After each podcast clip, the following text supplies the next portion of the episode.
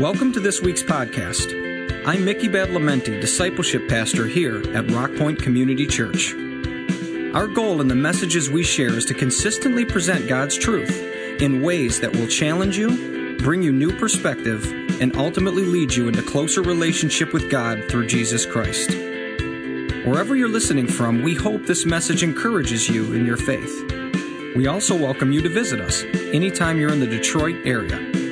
Our Sunday services are at 9 and 11 a.m. and include a full range of children's programs as well as a ministry specifically for children with special needs.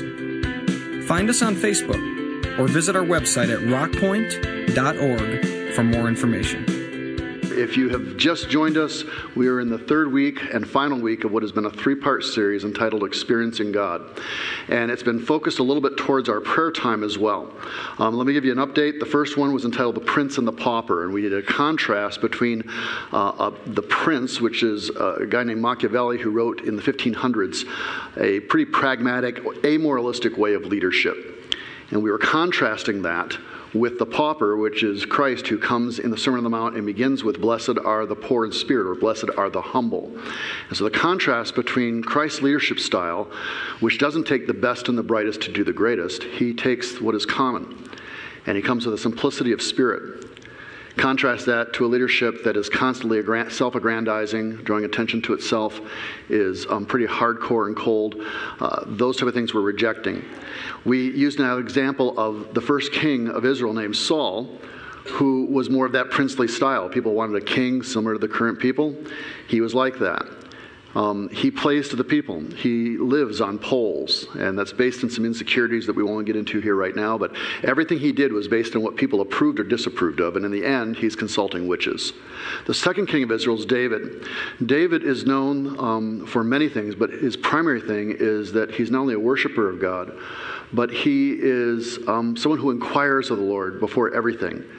So rather than getting caught up with what everyone else is saying in the current trends, he's constantly saying, God, what do you want done? And so this was part of our first call to tune ourselves to hear God's voice. And one of the things that I wrote down in prayer of that gathering point was this David was a musician before he was king, he was a worshiper before he was a leader. He sought God, inquired of him, and understood the significance as a musician of tuning his heart to God. And so the very first week we had a, a Toto song, uh, Africa, that was completely offbeat and out of tune. And just the contrast of that. Um, and so our need to tune to God. The next week, we had a singer who's horrible singer in the studio, but this sound guy is desperately making her sound beautiful, okay? And we liken that to this generation. This generation is not an age group. You can be 15, you can be 75. But this generation, biblically speaking, is a generation that has a certain worldview or mindset.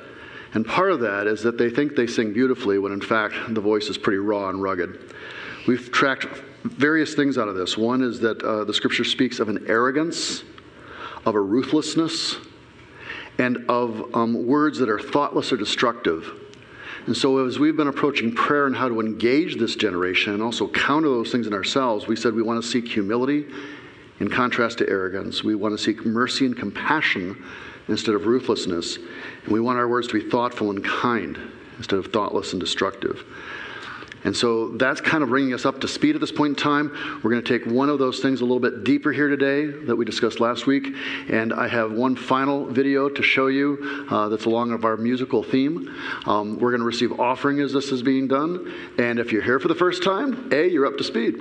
Uh, B, we don't expect you to participate in the offering. The offering has various significance, um, but it's mainly rooted in a relationship with Christ. And if you don't have that, and you're exploring things, then there's really no sense in you giving anything. Or if you're just visiting and you don't know whether we're responsible enough to handle the monies uh, on God's behalf, totally legit. But for those of us that know the history here, for those of us who have that relationship with Christ, for us, it's not a manipulative thing. It's an action of, of not only worship, but of thanksgiving and of identification with Christ and His work. And so, before we go anywhere else, let's just take a moment here and pause. Father, we come before you and we're grateful. Lord, we, we are thankful. Uh, there's not a thing we had that didn't come from you. So, Lord, we take this opportunity to not just worship with our lips, but to put literally our money where our mouth is, to contribute to your work, um, to identify with you, to express thanks, to see others reached by your love and by your grace. Ask, Lord, that this money would be used with wisdom and integrity for your purposes. We ask, Lord, that you speak to us today out of your word in this gathering. In Jesus' name, amen. Now, before the ushers come, hold one second, guys. I'm just going to brief you so you know what you're about to see. All right? What you're going to view is um, how many of you ever heard of Adele?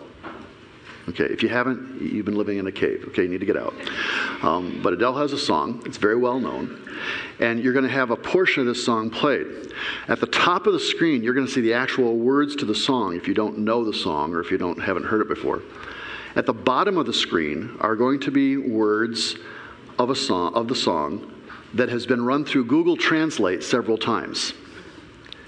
And once you see the variation, if you can track it enough, and then we'll discuss in our conversation of whispers today. Gentlemen, if you'll come forward and let's roll.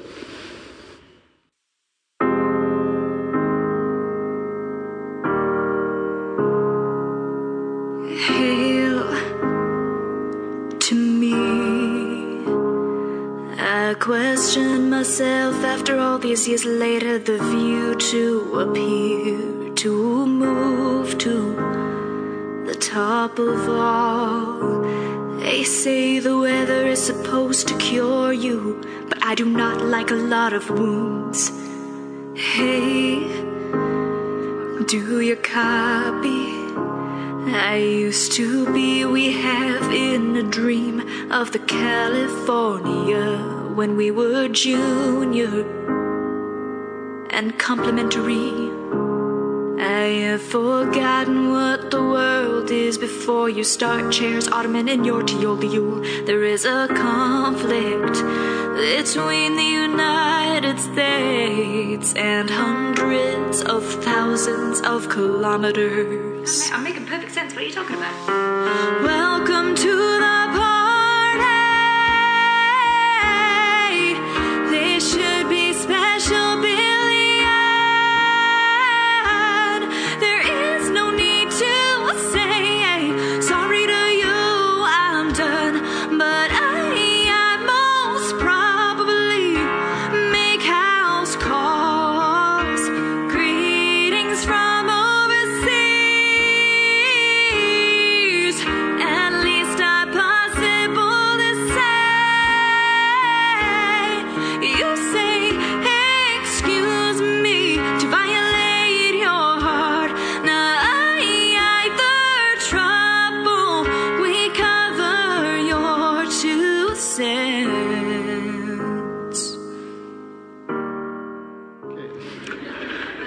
made sense to you. Um, that is someone who has sung beautifully, um, who has the beat and the tone down, but the words are a total hash. Words matter. I want you to understand that first and foremost today. Words matter. In a recent book, Levi Lusko writes that it takes the cooperation of 72 different muscles to produce speech. 72 different muscles just went into action even as I'm talking. I just got a total workout.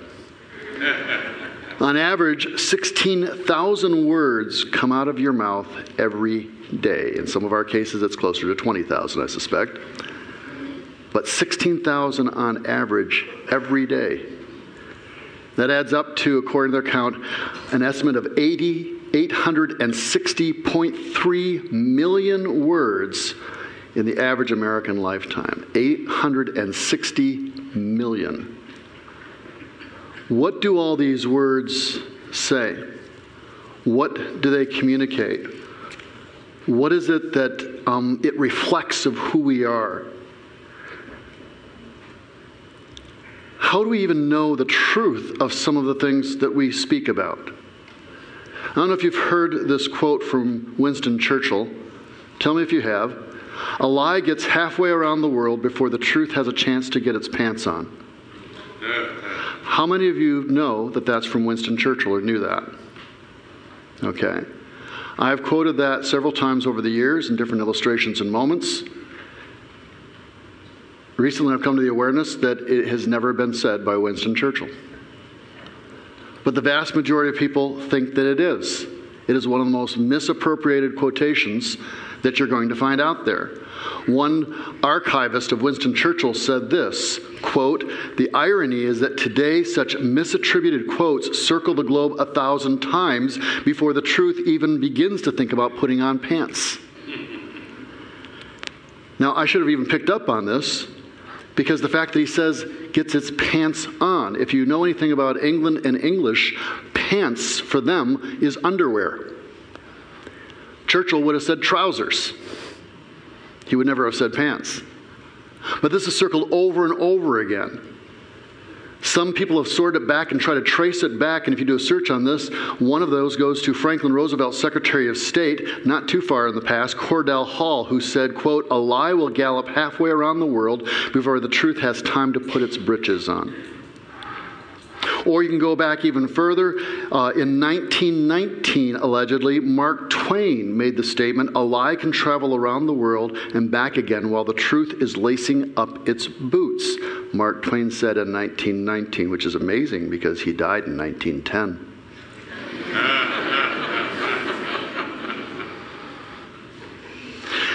One of the earlier ones we see is from Jonathan Swift, who made the statement in 1710 that falsehood flies and the truth comes limping after it. Why are we drawn to the negative? What is it that attracts us to taking things that aren't true? It's rarely good things that aren't true that we progress with. It's usually the other side. And I was caught by an article that I read last year I don't know the people involved. Some of you might. There's a woman named Lisa TerKeurst. She's head of, I guess, 31 Proverbs 31 Ministries. Any of you ladies heard of her before? A few of you have. There's another writer, Jenny Rapson, who's also a blogger. Evidently, Lisa TerKeurst, well, let me read to you Jenny Rapson's post. She says about a year ago, Proverbs 31 Ministries head Lisa TerKeurst announced that due to her husband Art's infidelity and lack of repentance, she had no other option but to seek a divorce. Her shocking announcement went viral. It was mostly met with love, prayers, and support from her followers. And then this writer, Jenny, says, I wrote an article about Lisa's announcement that we could all learn from her marital troubles, and that too quickly went viral. All the Christian blogosphere was, as she says, a talking about it. If this tragedy could happen to Lisa TerKeurst, surely could happen to any one of us. She continues in this blog to say this So I imagine my surprise when I learned two days ago that Lisa TerKeurst and Art TerKeurst were back together and were moving forward with their marriage in reconciliation. There'd been a remarkable transformation in his heart and mind. Lisa had made an announcement on her Facebook page on Father's Day three whole weeks ago, three whole weeks ago, three whole weeks ago, and I had missed it. How could I have missed that? I asked myself. And she gives several possible things, but she comes down to this conclusion it didn't go viral, and the Christian blogosphere wasn't talking about it because, dot, dot, dot, it wasn't bad news. So, this woman's misfortunes goes viral. Comments in regards to it went viral. There's a miraculous reconciliation that brings healing and restoration to a family, and it's weeks before anyone knows it. And the vast majority of those who first read the viral element still have no clue.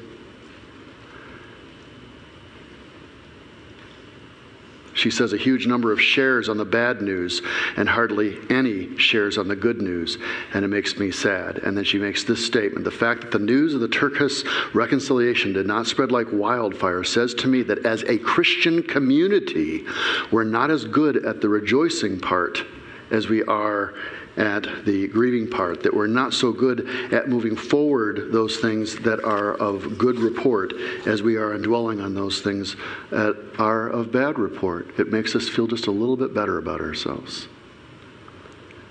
Rabbi Joseph Telushkin author of Words That Hurt and Words That Heal, has lectured throughout this country on the powerful of a negative impact of words.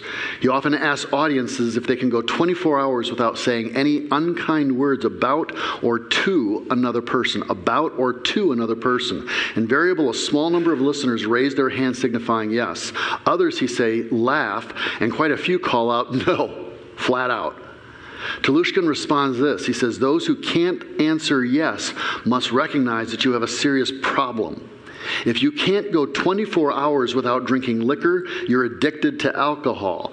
If you cannot go 24 hours without smoking, you're addicted to nicotine. So if you can't go 24 hours without saying unkind words about others, then you've lost control over your tongue. So, before we even dive into Scripture, I would lay something out on you today. And I would ask you to take a challenge of just this week. Of just this week. That for just one week, you would make the determination to not say something unkind about another person. I would even go further than him to not receive it from someone else. I remember someone years ago that said, I don't like to gossip. People just keep bringing this stuff to me all the time. And I said, That's because you're a dump site. If you put up a no dumping sign, they'll stop dumping it on you. But until you put up that sign, no dumping, they're going to continue to put their trash for you to disseminate to others or bury within your own heart. So let us go with this challenge for this one week only. Could you? Would you? And let's go back to could you? Could we, for one week, not say something unkind about another person and not receive that unkind thing. And if we can't, if we break that before the day is out, what does that say about our addictive personalities? That we're alcoholic and nicotine driven, linguistically speaking.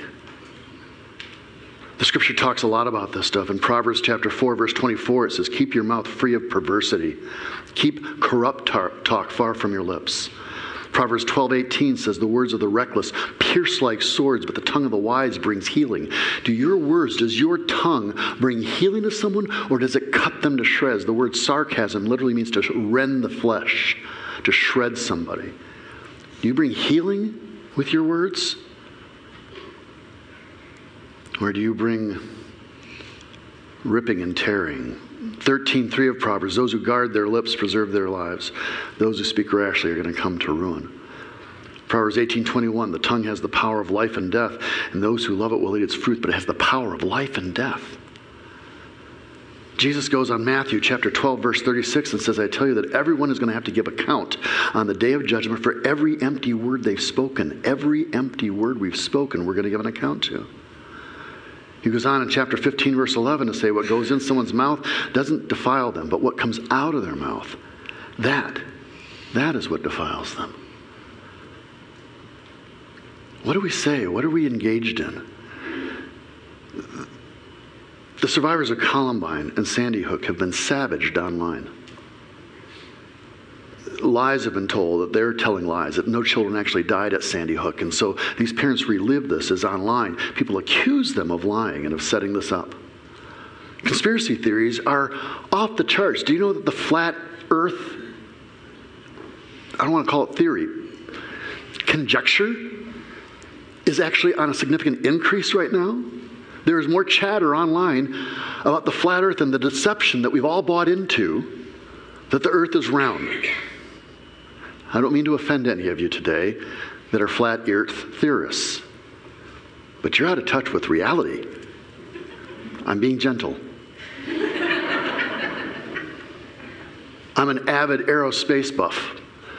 And a couple of years ago, at this very moment, I had, had used an illustration about the, the race to the moon in one of the messages and the teamwork it took and everything else like that. And I had someone come up to me afterwards and, and say to me flat out, just said, You realize, right here I was standing, they came up to me and said, You know, of course, that that entire thing was a hoax put on by the government. It's a complete hoax. We never went to the moon. Now, let me be clear for those of you that don't know me, I really try to be nice. I try to be polite. I try not to be offensive. I think that putting the word offensive and pastor don't shouldn't go together, okay? And so a lot of times I'll say, really, if that's, if, if that's what you think. One of my favorite words is, that's interesting. That's a great word. Great word. Can mean so many things. Like, you're really interesting. Or that's interesting. Or interesting. But I'll be honest, I was caught off guard and the rawness of it, and the I just said, You're dead wrong. I said, That's completely ridiculous and a total lie. We didn't talk much after that, and I haven't seen them since. But these are the kind of things that are running around increasingly, and why? We're fascinated with the negative. We're addicted to these things. We'd rather tear somebody down than lift them up and affirm them. What is that about us?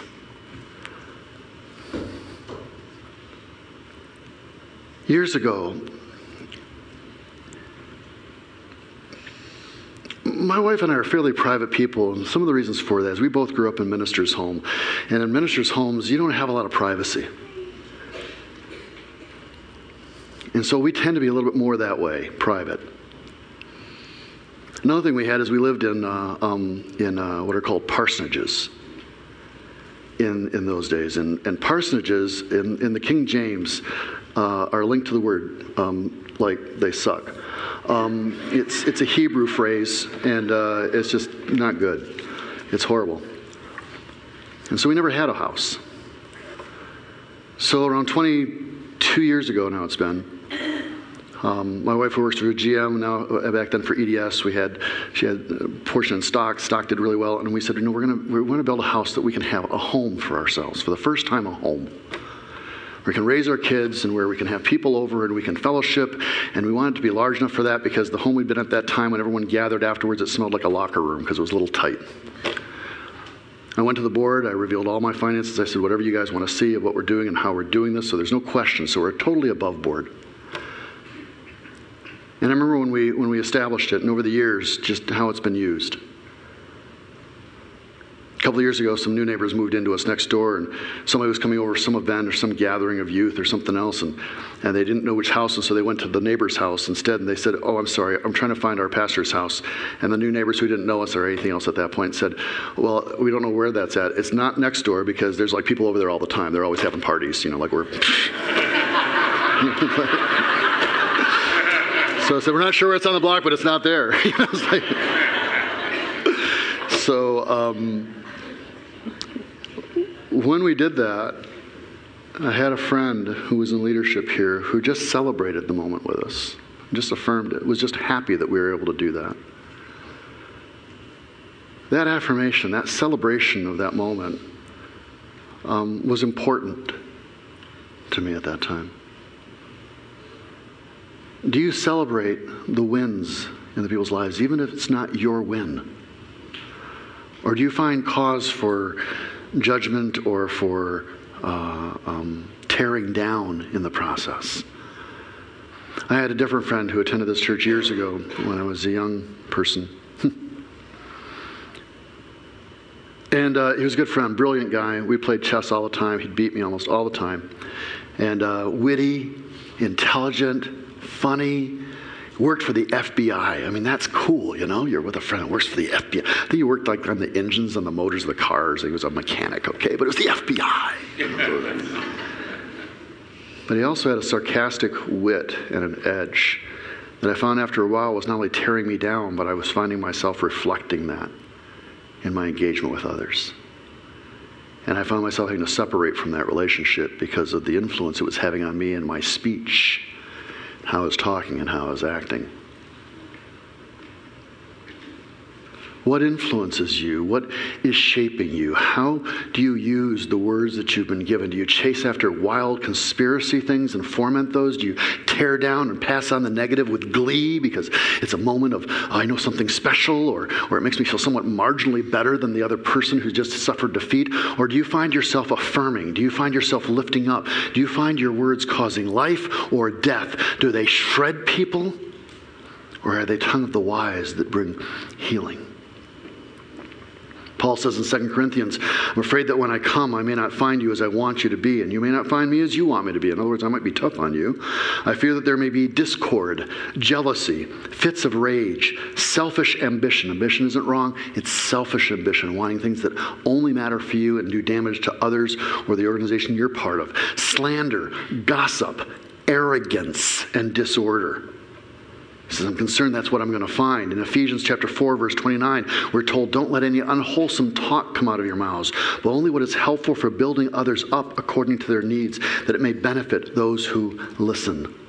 For those of you that are visitors to our fellowship, there's nothing significant going on right now that I'm trying to address. There's no clicks or clacks or problems in that way. We've had those issues at times, different points in our history, very minor, very limited. So much so that we don't recall or pay attention sometimes to some of these phrases that I was taught often when I was younger, like Proverbs chapter 6, verse 16, that says there's six things the Lord hates, seven that are detestable, and seven that are really right off the chart. Haughty eyes, arrogance, in other words, a lying tongue, hands that shed innocent blood a heart that devises wicked schemes, feet that are quick to rush into evil, a false witness who pours out lies. And then all those, if those aren't bad enough, and he says he, he hates those things, and one of those is murder, the one that's beyond murder is a person who stirs up conflict in the community. Titus 3:10 If people are causing divisions among you, give a first and second warning. After that, have nothing to do with them. James 1:26 says anyone who says he's a Christian but doesn't control his sharp tongue is just fooling himself and his religion isn't worth anything. And later in James he breaks it down to saying the tongue is like the rudder of a ship it guides everything. Or it's like a, a small spark that can start a fire that can burn down and destroy everything. Our words matter. The words and statements we pass on to others matter. One person said that we should think before we speak. And in thinking, he puts an acronym of T H I N K. First, is it true? T. Next, H, is it helpful? I, is it inspiring? N, is it necessary? K, is it kind? Is it true? Is it helpful? Is it inspiring? Is it necessary? Is it kind? And he says, if it passes those tests, I'm going to speak it forth. If it doesn't, I keep my mouth shut. Is it true? Do you think before you pass on something? Or is there just something of the darkness within us that just rises up at the negativity? There's something that just juices us a bit that we feel maybe on the inside for the moment to share something.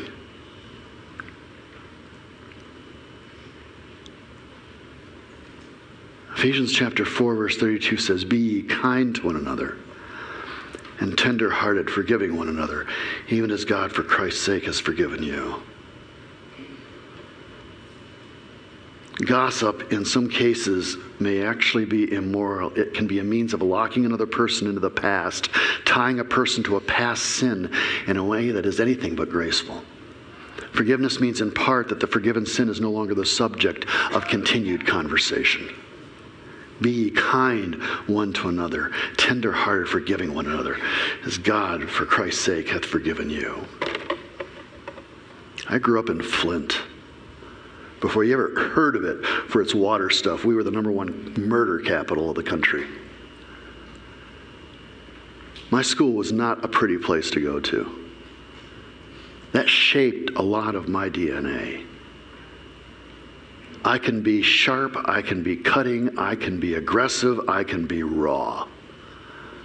I can be. I choose not to be because I read these things in Scripture and they tell me that's not how I'm supposed to be, not as a leader and not as a man. And so while I totally understand these things that titillate and draw and project us into these patterns, I choose purposely to not strike back in the same way that I am struck to be defrauded rather than to defraud someone else, to lead a fellowship that has chosen to be the same way. So we have never engaged in a lawsuit against us or in at least four circumstances that were totally legit that we should have engaged in to recover losses. Maybe there'll be a day when we need to. But to coin a phrase from the movie, today is not that day. And I don't foresee that. Our words matter. What we say, and, and it's not enough just to get the beat right and the tune right, or to really be an actually great singer and spiritual. If we don't get the words right, then the whole meaning is lost.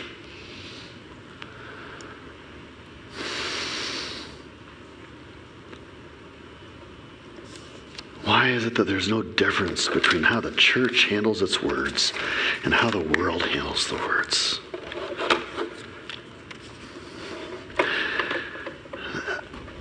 This was not up here when I started here. This was up here.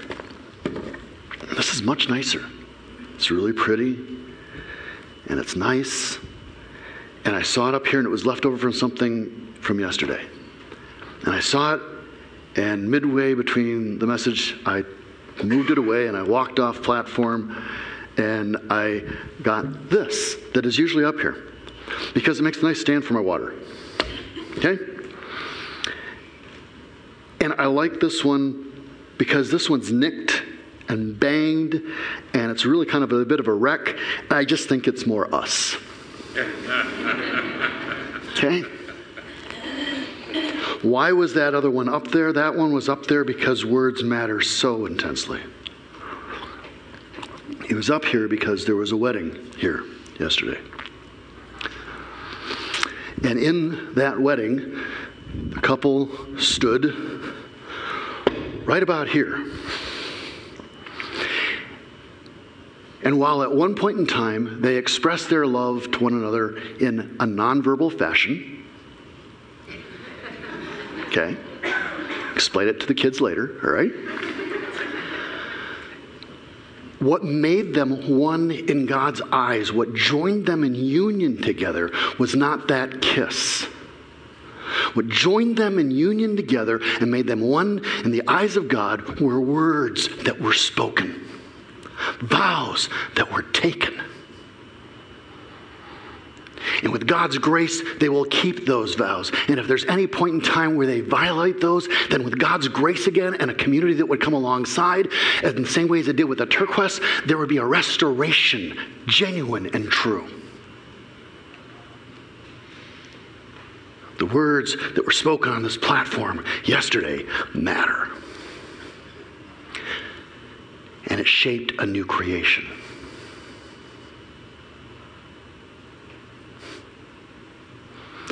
Just happens they're actually here this morning. I didn't expect that. I thought they'd be off on their honeymoon, so. Pretty amazing, actually. Yeah.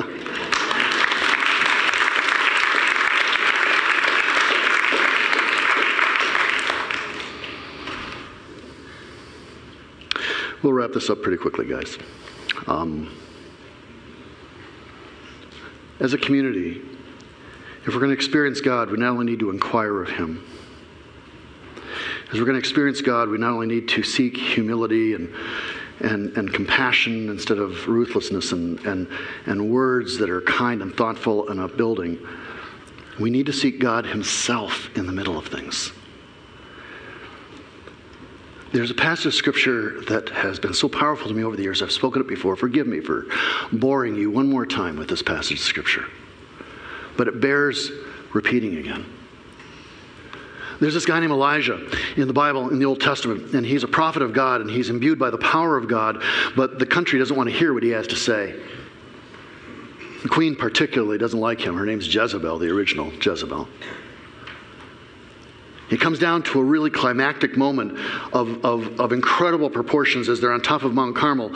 And there's 450 prophets of Baal, you know, the, this really twisted, sick belief system that was degrading and, and, and inhumane and just Elijah standing in. And there's there's an altar made before both, and these guys go first, and they they have a dance off in essence, and they're dancing and screaming and cutting themselves, trying to get their God to come down and, and light this place up with fire, and nothing happens because he doesn't exist, because there's only one God, the God of Abraham, Isaac, and Jacob. Only one. And I love it because Elijah doesn't come with screaming and yelling and big histrionics and performance and none of the stuff that would draw us today. His words are simple, they're short. In essence, God, let everyone know that you're God. Show up today.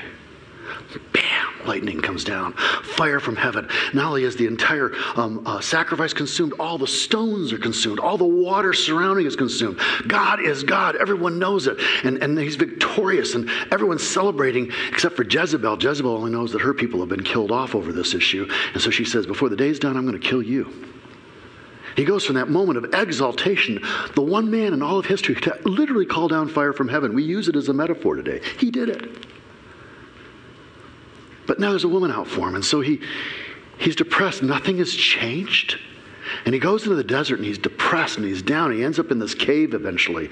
And God calls him out and says, Look, it come to the mouth of the cave. And so he comes out there, and the next thing you know is there's this, this uh, wind that is blowing and bashing everything over the place, but it says God's not in the wind.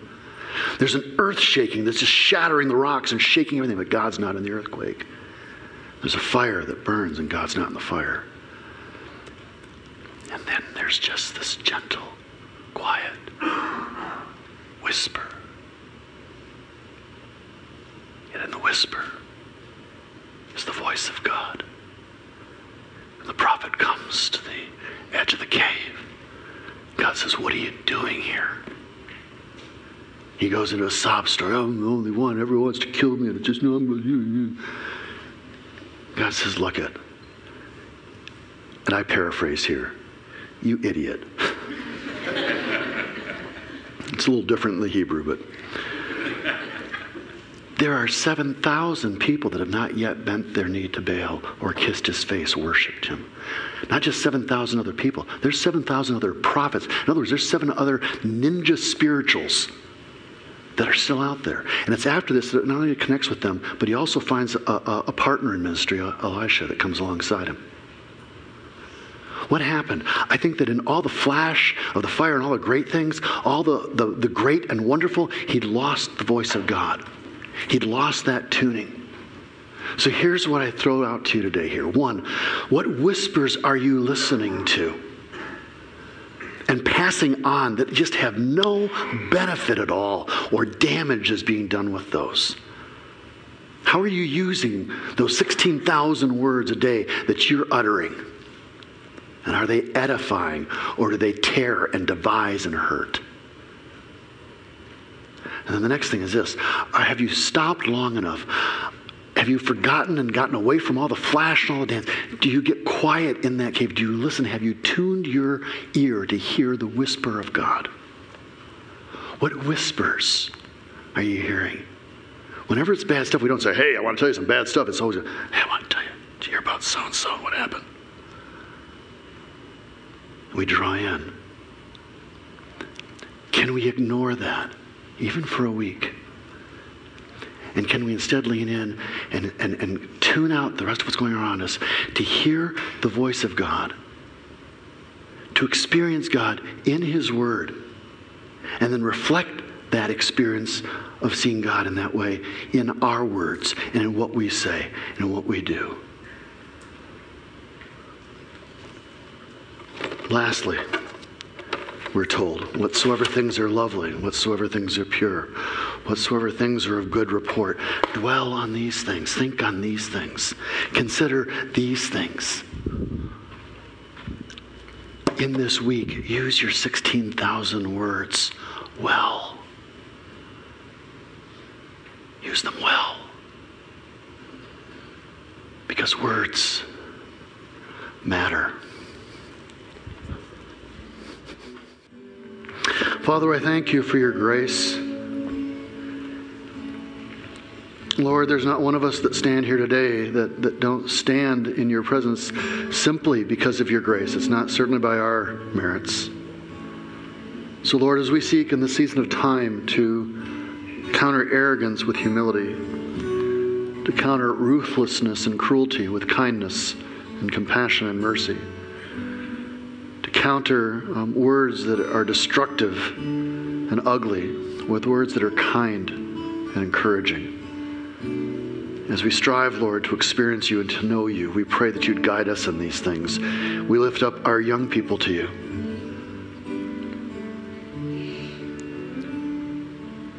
Men and women of talent and ability who are exploring their way in the world. We ask that this would be a profound experience for them, that you'd shape them spiritually, that you'd provide for them physically, emotionally, and mentally, and that, Lord, there'd be an impact in the city that we love by your grace.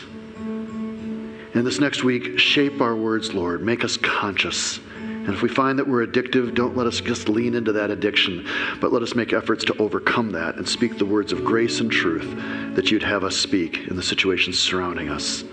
And that we'd be encouragers and uplifters of others, not tearing down. We commit this team and this church, your church, fully into your hands. In Jesus' name we pray. And everyone who agreed, say amen. Amen. amen. God bless you.